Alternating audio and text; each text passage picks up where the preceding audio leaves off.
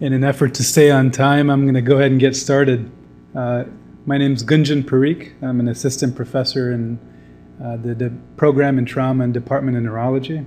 I uh, came over here from New York about four years ago, and this is my first faculty job.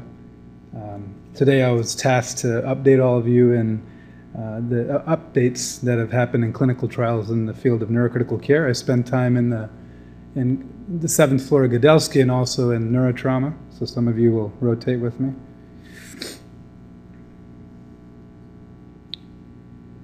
Um, so a quick outline. I guess in, in talking about these, the outline of the talk, uh, just always consider disease-specific mechanisms as you're um, thinking about brain injury, and and and thinking about these disease-specific mechanisms when you're actually targeting uh, your therapies during the resuscitation phase and consider the uh, natural history of the different phenotypes. And so, along those same lines, uh, really want to give an update of recent clinical trials in acute brain injury across these three different uh, phenotypes, these general phenotypes of global cerebral ischemia, traumatic brain injury, focal ischemic, and hemorrhagic injury. I'll, uh, you know, this group needs no introduction for the first two, so I'll probably blow through uh, both uh, post cardiac arrest brain injury as well as traumatic brain injury, and then spend most of the time on ICH and stroke. So, as you know, brain injury is common after arrest. It's the cause of death in about 70% of patients after out of hospital cardiac arrest. The underlying pathophysiology uh, involves a complex uh, cascade triggered by ischemia and reperfusion. But uh, I guess the pathophysiology hasn't always been uh, thought about whenever um, instituting therapies. We've always thought about therapies as phase therapies, so phase one, as you can see there.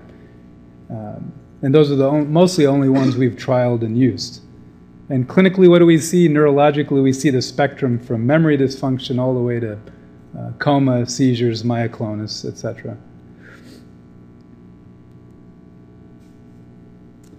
So, just jumping right into the clinical trials that are relevant to you, we're all familiar with the Nielsen study. That's a few comments from a neurointensivist perspective. It was well executed, large, uh, randomized study. They did a great job of measuring outcome. Um, unfortunately, there was no difference in survival, though. Um, the table that you see there is too small, but suffice it to say, uh, randomization worked, um, and that's a table of baseline characteristics.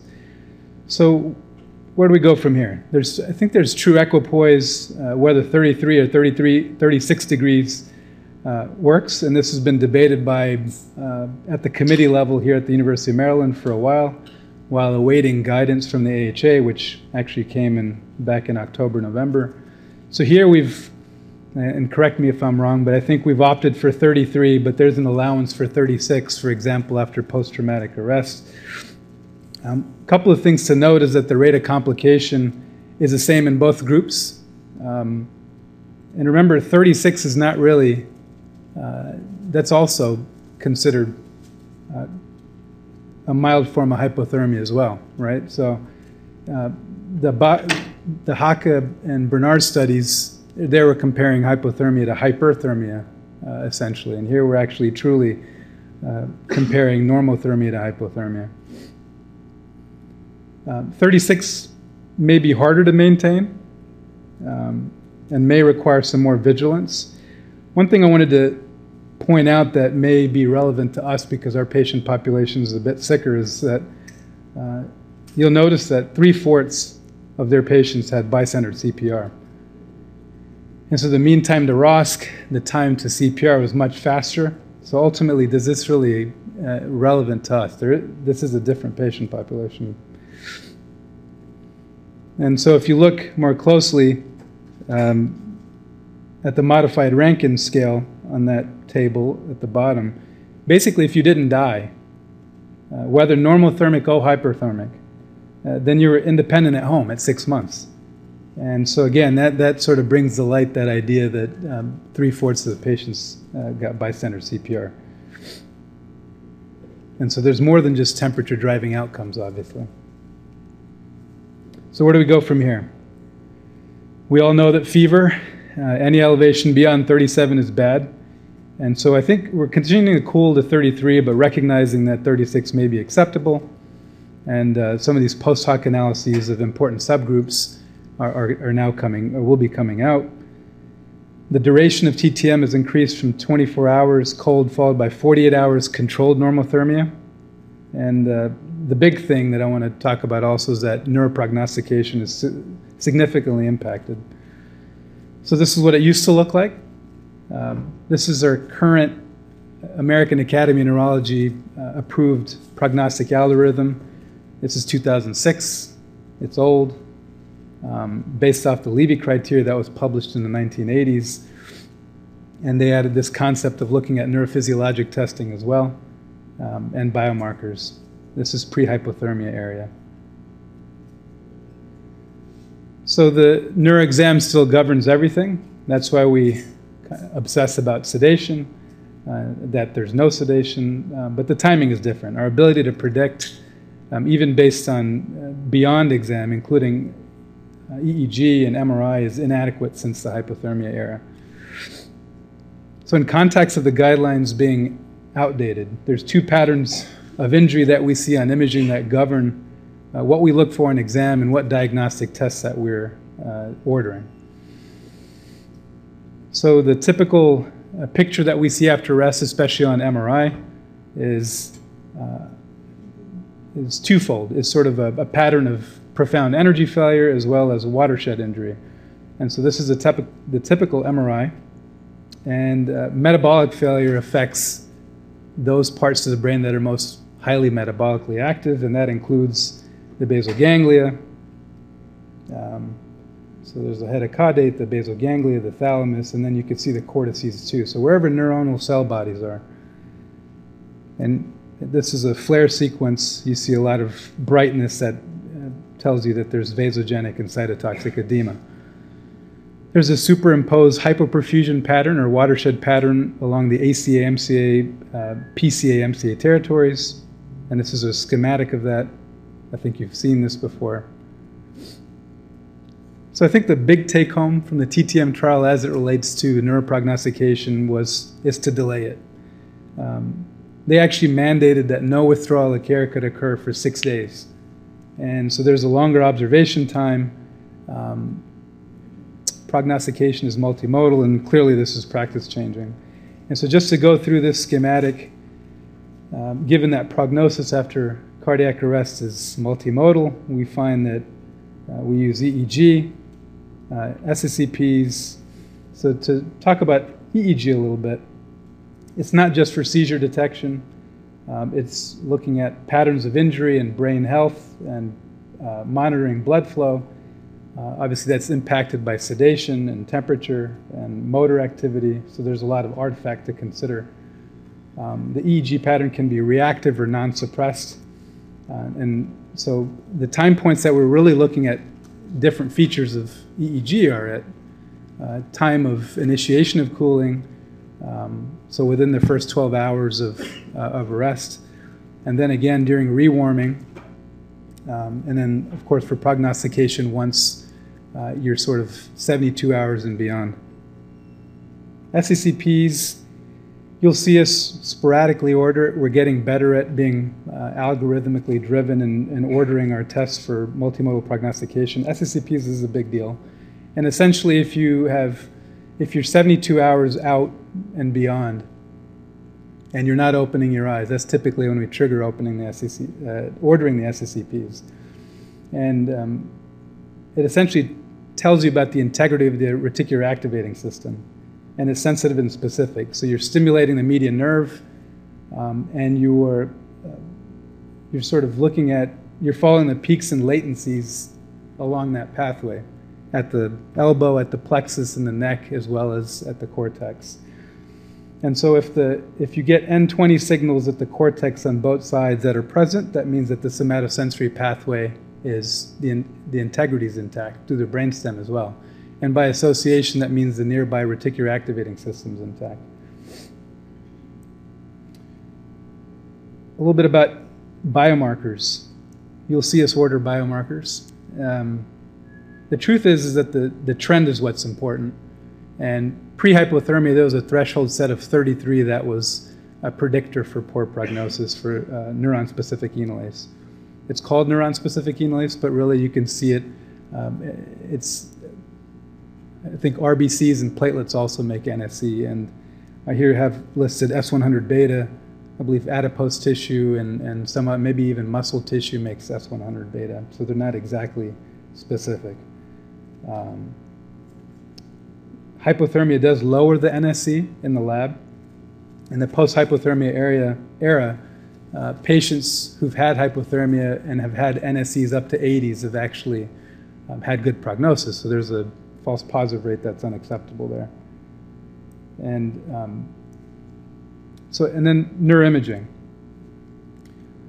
I think initially before the hypothermia area, we looked at CT. I think the best study was out of MGH, and they looked at um, a quantitative scoring of Hounsfield units in pre-specified areas areas of the brain, uh, in particularly the internal limb of the, uh, the posterior limb of the internal capsule and the thalamus. And but now post-hypothermia area, what are we looking for in MRI? The earliest that we should order is day three. And really, you'll see us moving out more towards days five and six.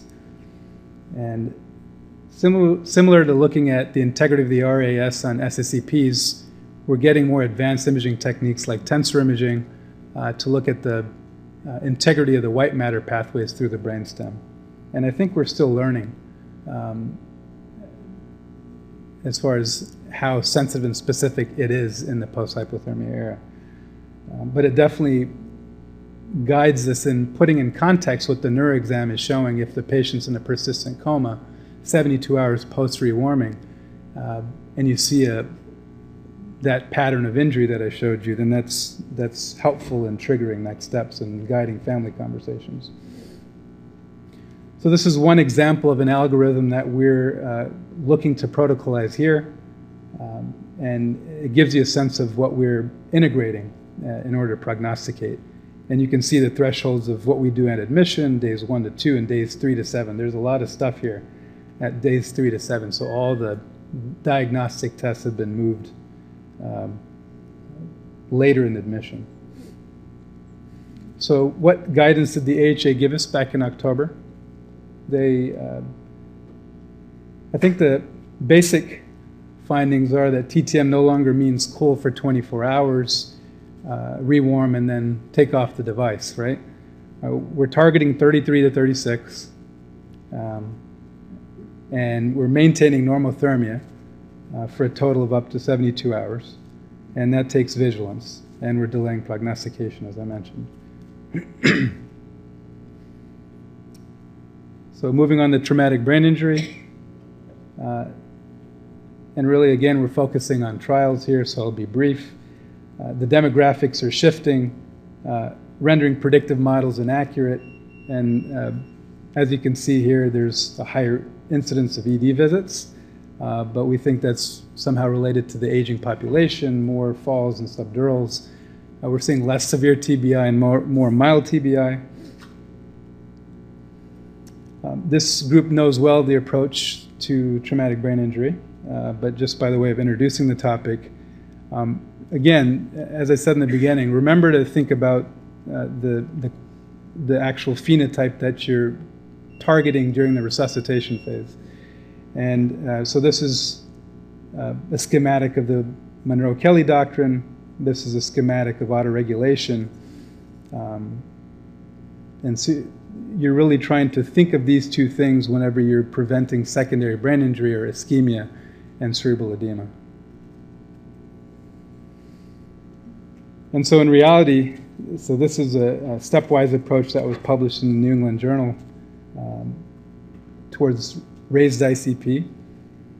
Um, as you know, in reality, this happens in parallel, uh, but it, you could see the level of evidence provided for these different measures. Um, so the point here is that our practice is mostly based on level three evidence still, and the question is where does hypothermia really sit here? so the NABISH 2 trial um, it sort of was a mixed approach towards in, uh, as a neuroprotective uh, treatment after head injury, and it included ICP control, but it was testing a fixed dose, and rewarming was done irrespective of ICP uh, control during the rewarming phase. So you could see the sort of rapid rewarming phase. Uh, the DSMB, uh, the interim analysis showed potential harm, so they only got through less than 100 patients, and they showed failed to improve outcome. And so, really, in the last uh, year, Eurotherm was published. It was underfunded, um, and unfortunately, also didn't show a signal of efficacy. So, this was usual care for ICP versus hypothermia first, and, and hypothermia before osmotherapy. And, and, and the key things here is that those in the hypothermic group, they didn't get osmotherapy prior to hypothermia. But there's more osmotherapy patients who crossed over to, uh, to hypothermia. And so maybe the reason why it failed was uh, it was a combined therapy, perhaps, and failed. Uh, hypothermia, I should state though, uh, failed as a stage two or tier two therapy. But just note the your bang for your buck for ICP control. It's very effective in, in controlling ICP. Um, but, and we've recently uh, been, Dr. Stein's been working on the uh, updated traumatic brain injury guidelines, and uh, we've actually moved it down to th- tier three. So when do you think about it now?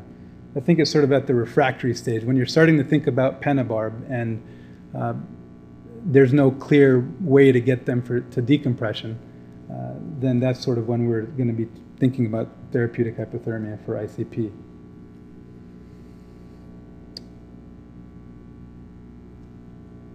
And there, there are some subgroup analyses that are going to be interesting. A large proportion of the patients in Eurotherm had uh, contusional brain injury or uh, uh, subdural hemorrhages. And so the idea being that focal brain injury after head trauma um, portends a more inflamed brain, is more, has more of the natural history of ischemia reperfusion injury like cardiac arrest um, so there is the HOPES trial, and those are the uh, and the inclusion criteria for that are patients who have subdurals who go on to have evacuation, they have electrocorticography strips placed, and their tar- their target is ischemia reperfusion, and their measure is cortical spreading depressions. So the idea being that uh, the more you control CSDs with hypothermia, the better outcomes you're going to have. But I think, again, this is another trial that I'm told is underfunded and it's just logistically very complex. it's, it's going to be very difficult to carry this out and accomplish. I think the real problem is, and, and part of the research that I've been uh, working on for the past four years is better phenotyping the brain injury at outset and through the resuscitation phase. And we're thinking that this has a big reason for why a lot of the clinical trials have failed. Um, and so our current clinical grading systems of mild, moderate to severe are incomplete, and um, we need better data collection for outcomes, allowing for different granularity for different severities of injury at different time points. And then, so that effort, um, and we're a big part of that, is Track TBI. And this is a multi-center um, observational study allowing us to validate promising imaging, proteomic, genetic, and biomarkers that will improve our ability to class, subclassify and phenotype uh, traumatic brain injury. So moving on to intracerebral hemorrhage. Um, there's a lot of morbidity and mortality involved in this type of stroke. Uh, this is 10 to 15 percent of all strokes. Um, so 40% 30 day mortality is typically what we see nowadays. I think a decade ago it was over 60%. Um, only 20% of ICH patients are independent at six months, and I'm actually curious to see what ours is going to be. Um, we actually see about 175 on average intracerebral hemorrhage cases per year, so it's a pretty busy ICH service. Um, So, what are the factors? What, are, what do you as fellows need to know on admission? And we were reminded this at our comprehensive stroke center recertification was that we really need to be documenting uh, uh our admission severity as graded by the ICH score. So, what are the factors that predict outcome or 30 day mortality on, on admission? And really, the two biggest factors are ICH volume and IVH. So, the components of the ICH scores, you should commit this to memory, um, are the GCS score trifurcated, ICH volume greater than less than 30, the presence or absence of intraventricular hemorrhage, uh, location, Infratentorial is worse. Age greater than or less to 80.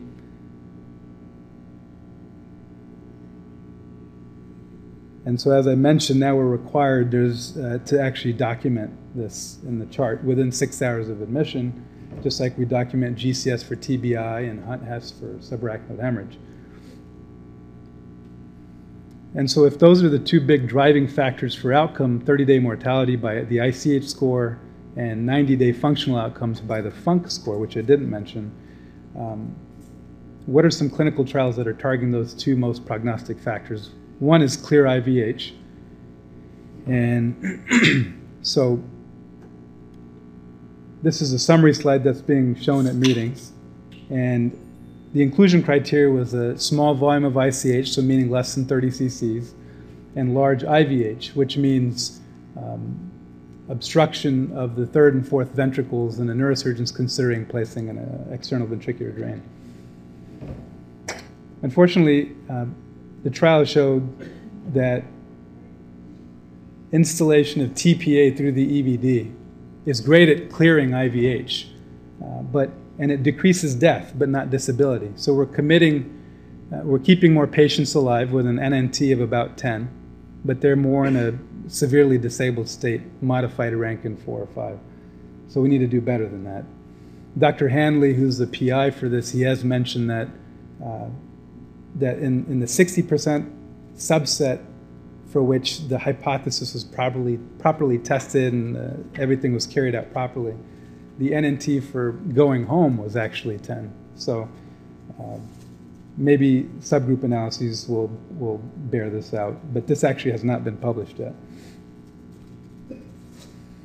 What about ICH volume? So this is old Cincinnati data. You see a linear association with volume and uh, disability at 30 days. So is there a way to reduce the ICH volume?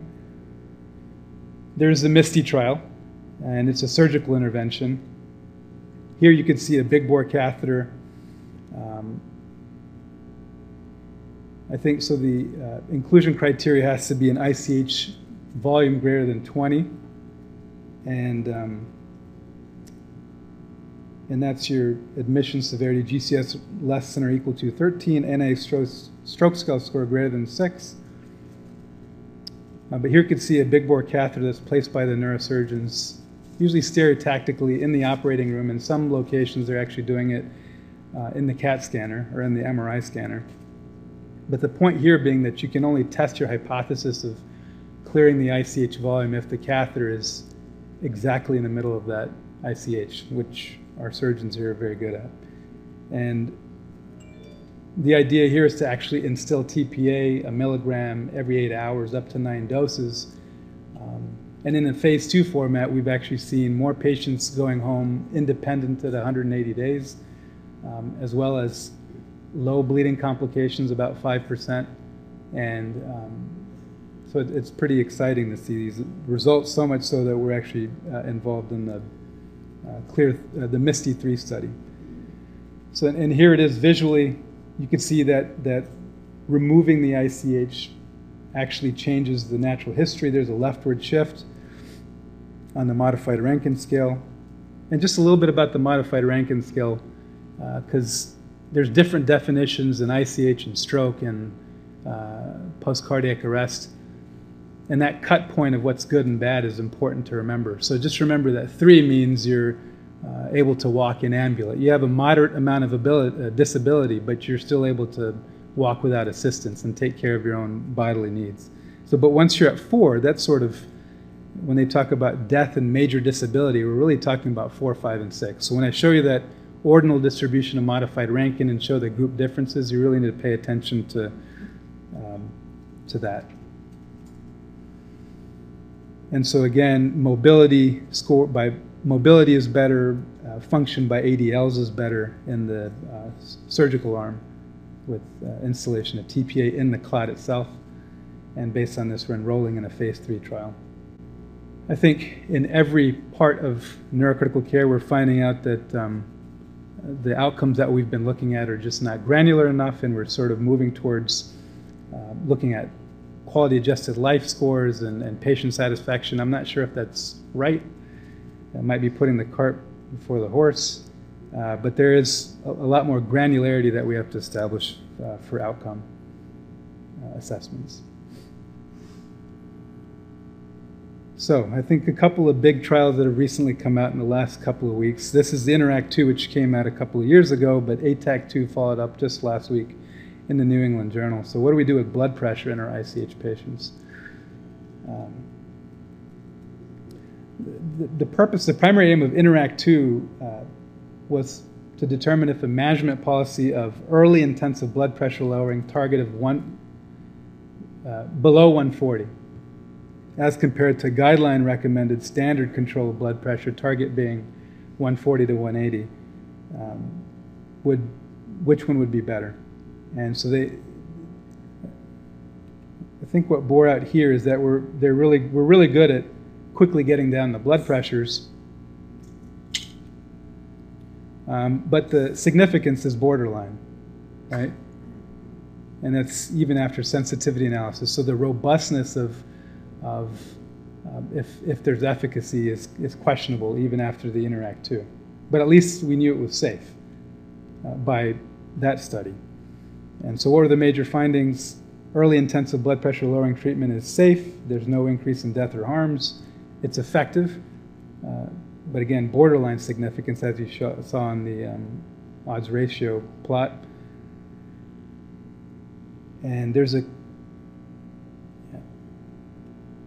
And so, what did the AHA, what guidance did the AHA give after Interact 2? They allowed for um, acute lowering of blood pressure to 140 and saying that it was at least safe by the Interact 2 trial. And ATACH 2, um, it just came out. Um, and really, it's very similar. Um, but I think that we really need to dig at the appendices and look at the standard of care because the standard of care is rapidly improved in the past decade and how uh, regimented we are in, in, achieving our resuscitation goals after ICH. And so there's no difference in these in the arms here either. Um, and early, more intensive blood pressure lowering with the same target of less than 140 compared to guideline um, recommended less than 180 here, the difference was is that they mandated that nicardipine being used as opposed to whatever was available at the local hospital, uh, which in Europe they use a lot of urapidil, which is an alpha antagonist. Um, we don't use that here. Um, and labetalol and, and uh, a lot of other medications. But here, if nicardipine, after being maxed out at 15 for 30 minutes, didn't achieve your goal, then we would then allow for moving to labetalol or another therapy. And so again, you can see that we were very good at rapidly lowering the blood pressure. In, in, a, you know, in reading this paper, I wasn't quite sure why they called it the minimum systolic blood pressure. That means that the average hourly minimal systolic blood pressure had to sit between these two groups. So there's more to that that we sort of have to dig.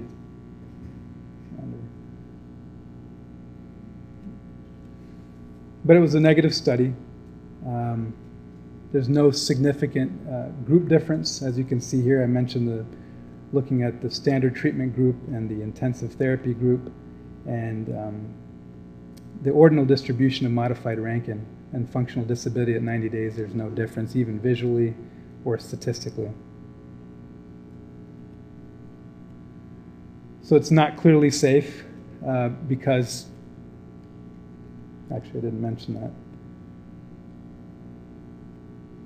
So there's no increase in death, but actually, there was an increase in harm as it relates to renal adverse events and renal failure in the first seven days.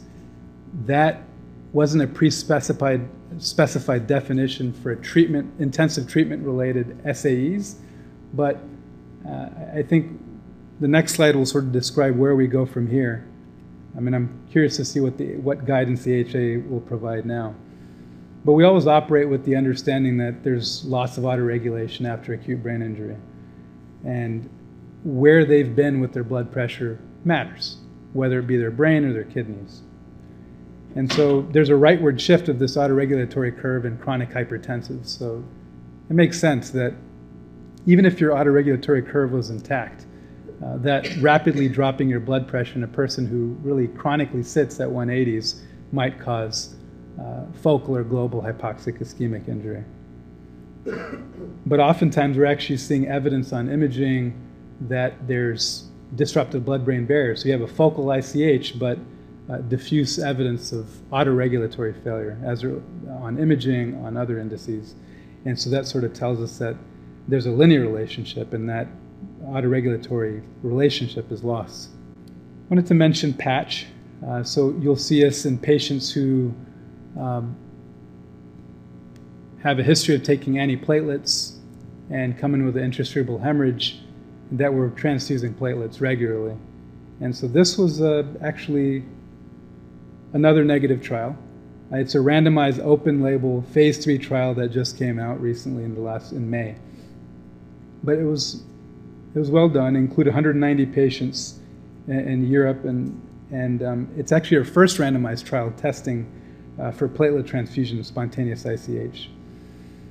Um, the thought was that it would reduce risk of death and dependence compared to standard care, but the, the, uh, they actually showed the opposite. So it's not safe. There's an increase in death and harms, and, and there's no significant benefit uh, on the primary endpoint. And there was, uh, even after sensitivity analyses, that robustness of the inferiority of giving platelets held up. But this was a small sample size. There are larger studies that are ongoing, so we'll await the, the results of those studies. But that does uh, put into question we'll have to really think uh, closely about whether we should, what we should do about our current practice of transfusing platelets.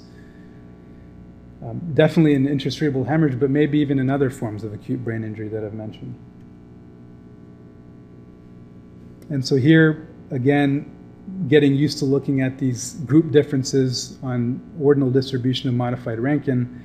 Here's a treatment group, platelet transfusion, standard care, and you can see the proportion of patients that are in modified Rankin 4, 5, and 6 are, are, are proportionally a lot more. So really, we were hoping to see the opposite. Um, recently, also, the INCH trial came out, and I know our practice has shifted towards uh, using uh, four-factor PCC after warfarin-related intracerebral hemorrhage. And this study uh, which is a recently a recent prospective randomized open label blinded study had 54 patients in, in, in five centers in Germany um, with uh, adult patients with an INR greater than 2. Findings here, and this is a different form, octaplex, which we use um, um, Beriplex. But essentially they're the same thing. And so prompt so the primary endpoint was prompt INR reversal after warfarin-related ICH, and, and that bore out. So there's a significant effect, odds ratio of 30, in rapidly reducing the INR less than 1.2, and there was no increase in death or harms.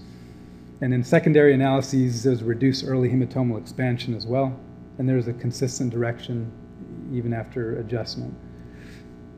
Of course, underpowered for clinical endpoints, but just to point out a few things here. Look at that median hematoma volume on admission CT. It's just 13 ml. So, I mean, it's kind of small, right? Definitely less than 30, which was a cut point on the ICH score. Um, but equal amongst groups. Another thing that I wanted to point out also, this shows just the, the robustness this, of the uh, achieving that primary outcome. And same with the reducing hematomal expansion oh, the, one thing I wanted to point out was that most patients in the FFP group that didn't achieve their goal by three hours actually, so 83% of those patients ended up being in getting PCC.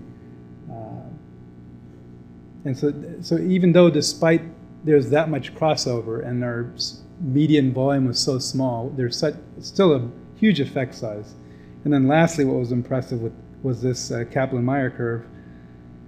There's a survival difference, and this was mostly within the first 48 hours and directly related to, to hematomal expansion. So um, this is a trend uh, towards a big survival difference. Um, but the fact that it was related to death in the first 48 hours and related to hematomal expansion is, a, is, a, is an endpoint that we can target. And then moving on to ischemic stroke. And I know this has been presented in detail, so I'm going to really focus on the, uh, on the parts of ischemic stroke management that I found interesting. Um, but I'll start with a case that we saw, a, a patient that we had here in the neuro ICU.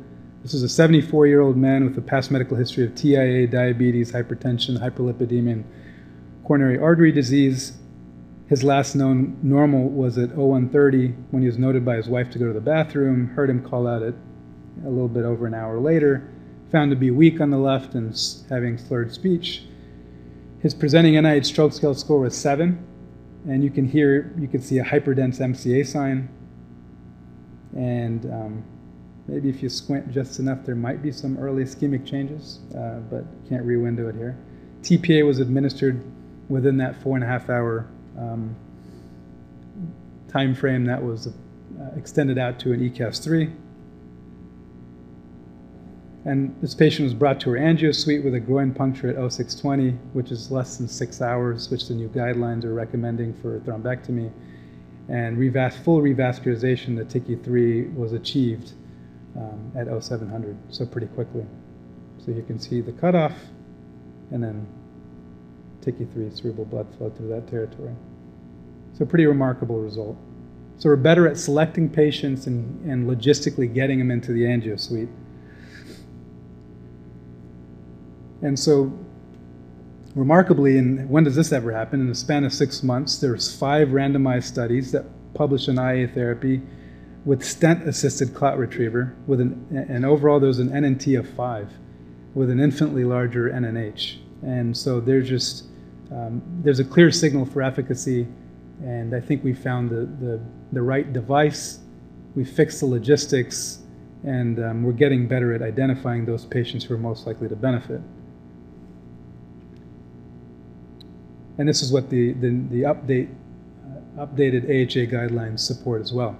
And so the patients that we're targeting have a pre-stroke MRS score of 0 to 1. That means they have no deficits essentially. And they're receiving IVTPA within the four and a half hour time frame. They have a, a documented occlusion of the ICA or proximal MCA, M1. Uh, they're an adult, um, but we're not restricting it to uh, we're not. we're also making it available to older age patients. NIH stroke scale score has to be greater than or equal to six. Aspects of greater than or equal to six. What you should know about aspect score, it's a, a CT rating tool. It looks at early signs of ischemia, ischemia. You'll see areas of darkness in segments of the MCA territory, and less than seven is bad. And so they're trying to pick those patients who don't have a high probability of having hemorrhagic transformation after thrombectomy. And we have to be able to initiate treatment, have, have groin puncture within six hours of symptom onset. Um, we're getting better at that, and our, our pre-hospital system here is, is better than most. And, um, but I think there's a, there's a new part coming down the pike about bypass. Uh, and, and there's the idea that patients who meet these certain criteria may be able to bypass uh, to come to a comprehensive stroke center, of which there's only two in the state of Maryland. Not three, I think there's two. One thing I wanted to point out here is that, um, interestingly, in the MR CLEAN trial, which was one of the five randomized trials, that general anesthesia actually negated the, endovas- the endovascular benefit that was shown in that study.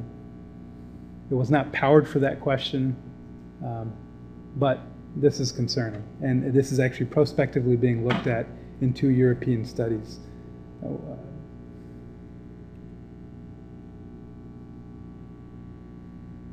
but again, this idea of shift on a modified Rankin scale, more patients have a poor uh, outcome simply if they receive general anesthesia. So, what's the mechanism behind that? I, I don't think we exactly know. Uh, some are thinking that maybe it's just the induction and dropping blood pressure and putting uh, penumbral tissue that's living on collaterals at risk during that period of intubation and, and um, induction. But this has to be uh, studied a little bit better. And so, how's our practice changed? We, we are bypassing the ICU for the most part, going directly to the angio suite. Patients are receiving more conscious sedation. We're getting better at that part. We're spending more times as intensivists actually in the, in the angio suite, um, titrating the conscious sedation, being very nuanced about it, make, uh, make, making sure there's no big blood, blood pressure drops. Um, so I think that there's a lot more work to be done to, to to make sure patients don't move and put the risk the patients at risk of dissection um, and, and helping the angio guys have the best technical outcome um, and, and achieve TICI-3 flow in, in an acceptable time frame. I think these last couple of slides are, are, sort of most interesting and where the field of neurocritical care is and should be moving to is taking a step back and not looking for the magic bullet, but really better classifying phenotyping injury on day of admission. And I think ischemic stroke is at the forefront in doing that and using imaging and MR imaging. And one example of that is stroke of unknown onset. Um, here it says 8 to 25% of patients from this uh, review paper um, arrive with a stroke of unknown onset. I think it's actually probably greater than that, more like uh, up to upward towards 30%. And there's a lot of other mechanisms involved once you're in that unknown time frame. Um, prothrombotic factors, inflammation, endothelial factors. And but there's a there's a way of just not thinking about time because right now we're thinking TPA less than four and a half hours, thrombectomy if you meet certain criteria less than six hours, and sometimes greater than that. But there should be a way of of looking at tissue and not just the clock. And MR is one way to do that. This is an example of diffusion perfusion mismatch. So whatever you see is bright on the diffusion sequence is irreversibly injured but you can see that that's smaller than the area of critically hypoperfused brain. And so there's a lot of tissue that's salvageable. And there's several trials that are looking at um, giving IVTPA in patients of unknown, unknown time of onset, as well as thrombectomy. MR Witness is one of those trials that was nicely designed. And that's looking at the diffusion FLAIR mismatch. So a patient comes in with stroke-like symptoms, 3 in the morning, unknown time of onset. Um, you can look at the diffusion, and here you can see that there's no FLAIR hyperintensity on admission of this patient. There's subtle FLAIR hyperintensity in the same area where there's a diffusion lesion. And there's more conspicuous or bright FLAIR abnormality underlying this diffusion sequence. All three of these patients had an unknown time of onset. The, but the question is, which of these patients should we give TPA to, and, and will it be safe? And so in the MR Witness trial, they looked at 80 to 100 patients. It was presented at the ISC this past uh, February. And um, it was an open label, phase two, 10 center study using IV TPA, unknown time of onset. The median time to TPA, once you retrospectively look at the time of onset, was 11 hours and it was shown to be safe. A little bit more on that. So, uh, just because my interest is in imaging, so I, what what was done here is qualitatively you can you could see the difference and score it. No FLAIR abnormality, subtle FLAIR abnormality, conspicuous FLAIR abnormality. But then you could draw an ROI. All of us can do this. Draw an ROI and where the FLAIR lesion is, and then look at this brightest area, look at the signal intensity, and compare it to the homologous part of the brain on the other side.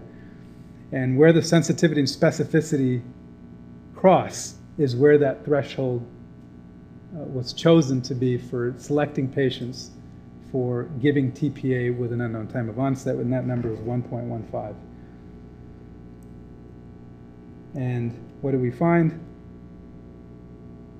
It's feasible and um, it was safe. The rate of symptomatic intracranial hemorrhage after IV TPA with a median time of 11 hours was 1.25%. And that's less than ECASS3, which is around 5 to 6%. And there is a planned randomized trial that's coming next to confirm these findings. And more so than just IVTPA is expanding who's eligible for thrombectomy, for stent retriever treatment, and there's the trial DAWN that's going on looking at this use for large proximal occlusions that are documented with wake-up strokes. Malignant MCA is a big problem. Uh, we see a lot of these patients who, who swell early on and, and are being evaluated for decompression. There's only one proven therapy, and that's uh, the decompression.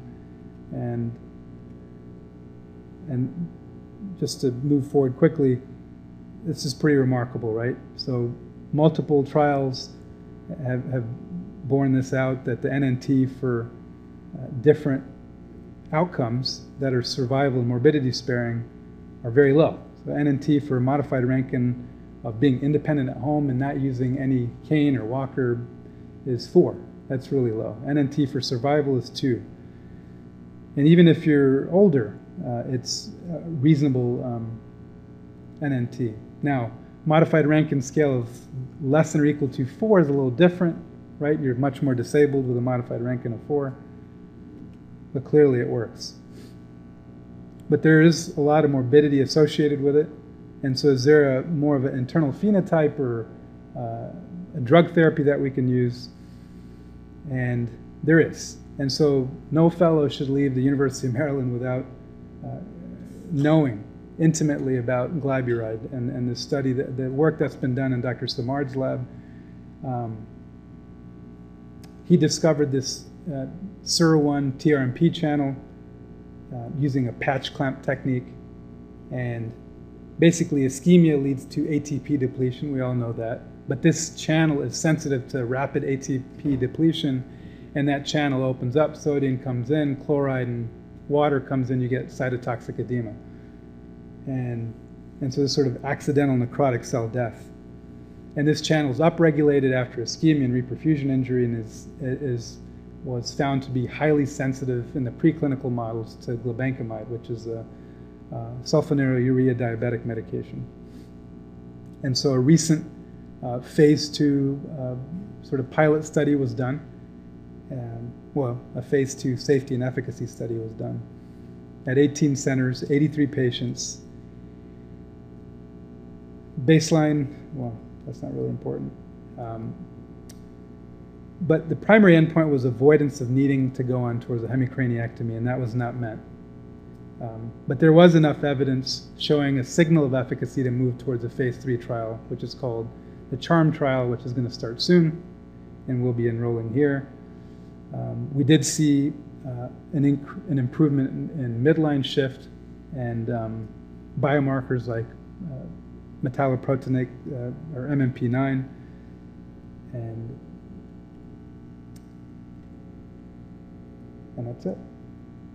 And so I think, know, we always try to have a one-size-fits-all, regardless of the underlying pathophysiology, TBI. I mean, not TBI, but um, pathophysiologic features. But that's not going to work all the time. Um, so we need more individualized approaches, more nuance, more biomarkers, and um, sort of precision medicine approach. Um, prognostication after out of hospital cardiac arrest is more complicated since the TTM era.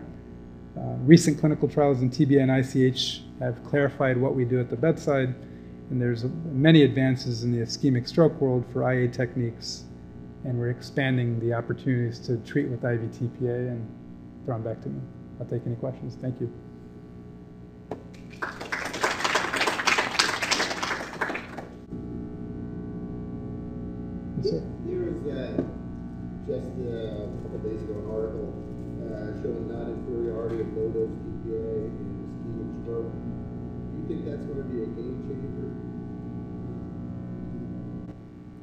The truth is, I haven't reviewed that yet.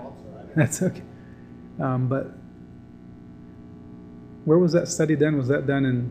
That was an Asian study in China, I think. And what was the premise of the low dose TPA? Was it just that we can get away with smaller amounts and have lower complication rates? Lower complications. I mean, just knowing the NINDS trials, um, I guess it's lower TPA doses in an expanded time frame. Is that what it was? I think they No. have the same time frames. And again, I'm, you know, Yeah. not my area, I didn't really read it that carefully. Uh, it definitely had a lower, um, bleed rate. Bleed rate.